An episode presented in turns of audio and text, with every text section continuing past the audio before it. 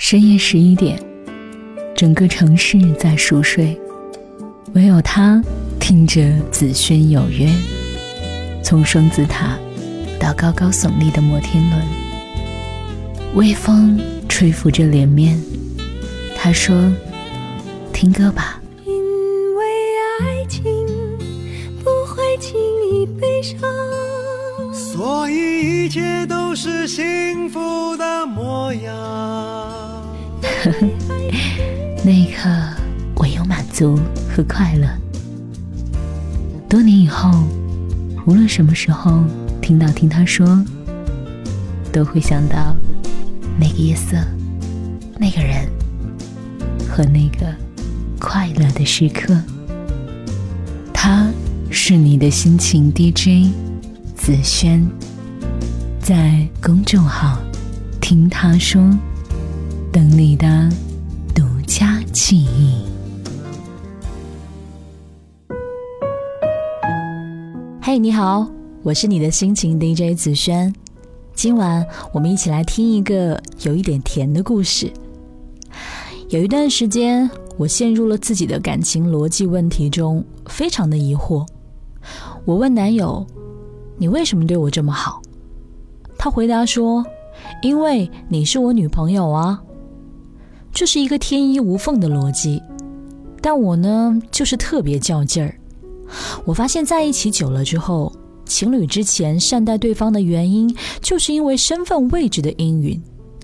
我也问了其他情侣啊，包括自己男友，如果有朝一日你们土崩瓦解，不再是情侣了，我不再是你女朋友了，你还会对我好吗？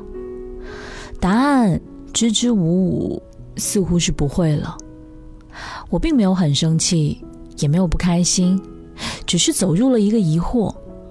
那我们现在这份爱已经和当初的不一样了吗？我甚至提问过，如果我是别人女朋友，你还会对我好吗？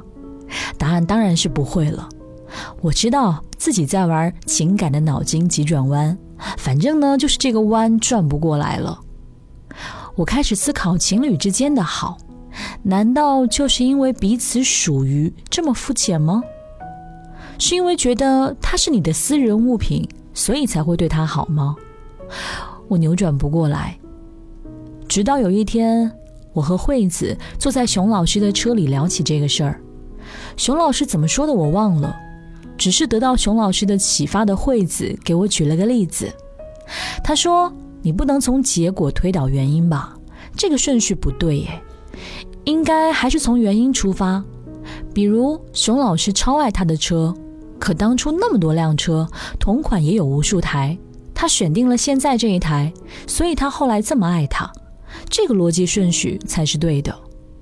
哦，这个比喻挺好的，我瞬间就 get 到了。彼此属于一点也不肤浅，它就是情感逻辑的佐证，是情侣之间好好相处的依托。这个世界上这么多人，我遇见过这么多人，但我只爱上了你，选择了你，得到了你，所以后来因为你是我选的这一个，我对你才这么好。这就是爱呀，就像珍惜自己最喜欢的那一件礼物一样珍惜你，因为你本身就是世界的赐予。好好珍惜自己已经得到的那个人。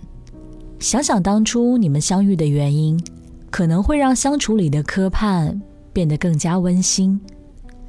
我是紫萱，和你说晚安咯。